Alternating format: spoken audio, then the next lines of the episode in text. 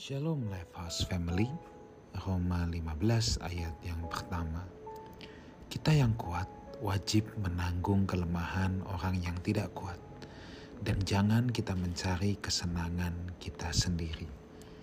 Saudaraku, surat Paulus kepada jemaat di Roma ini memiliki latar belakang bahwa jemaat Kristen di kota Roma tentu ada yang dalam uh, posisi kuat dan ada yang posisi lemah. Ini menyangkut status sosial, ekonomi dan lain sebagainya.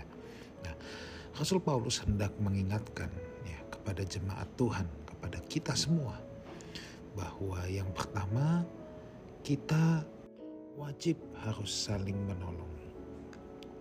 Kita yang diberikan kekuatan oleh Tuhan, yang dianugerahkan, yang dititipkan kelebihan-kelebihan oleh Tuhan.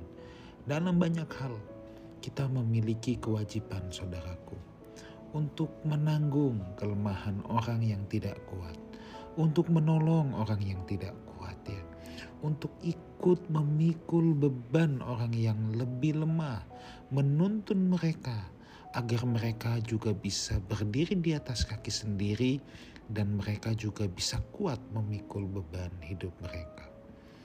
Hal ini menyadarkan kepada kita juga, saudaraku, bahwa sejatinya kita semua ini adalah pengelola. Ya. Kita ini harus punya sense of stewardship. Ya.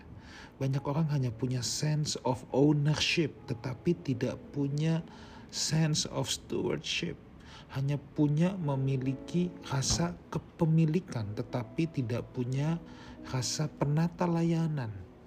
Sejatinya semua kekuatan yang Tuhan berikan kepada kita dalam bidang apa pun itu semua titipan Tuhan sebab itu semua Tuhan yang menjadi empunyanya. Tuhan yang memberi, Tuhan bisa mengambil kapan pun saudaraku. Kalau Tuhan sudah mengambil tidak ada seorang manusia pun yang berdaya, yang bisa menyatakan enggak aku nggak mau diambil enggak kalau Tuhan mau memutarbalikan sebuah keadaan orang yang kuat menjadi lemah. Itu semudah membalikan telapak tangan. Itulah sebabnya kita harus ingat senantiasa bahwa kita tidak boleh sombong dan atas kelebihan-kelebihan yang kita punya saudaraku ya. Atas kelebihan-kelebihan yang kita punya kita harus mengingat saudara-saudara kita yang lebih lemah. Yang kedua, Rasul Paulus berkata jangan mencari kesenangan kita sendiri. Artinya apa? Kekristenan itu memang tidak hidup untuk diri kita sendiri, ya. Kita tidak boleh hanya memikirkan kesenangan kita sendiri. Ada orang yang senang lihat orang susah, susah lihat orang senang, ya. Nah, kita jangan sampai seperti itu ya. Kita harus mengupayakan kesenangan bersama-sama. Kita harus mengupayakan supaya saudara-saudara seiman kita juga bisa senang hidupnya, bisa sejahtera ya.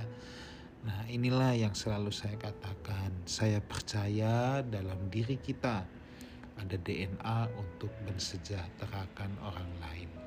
Saudaraku, Kiranya Tuhan memberkati kita semua, menyertai kita semua, sehingga kita selalu menyadari bahwa semua yang kita miliki pada hari ini adalah titipan Tuhan, dan kita wajib saling menolong, menanggung orang-orang yang lemah di sekitar kita.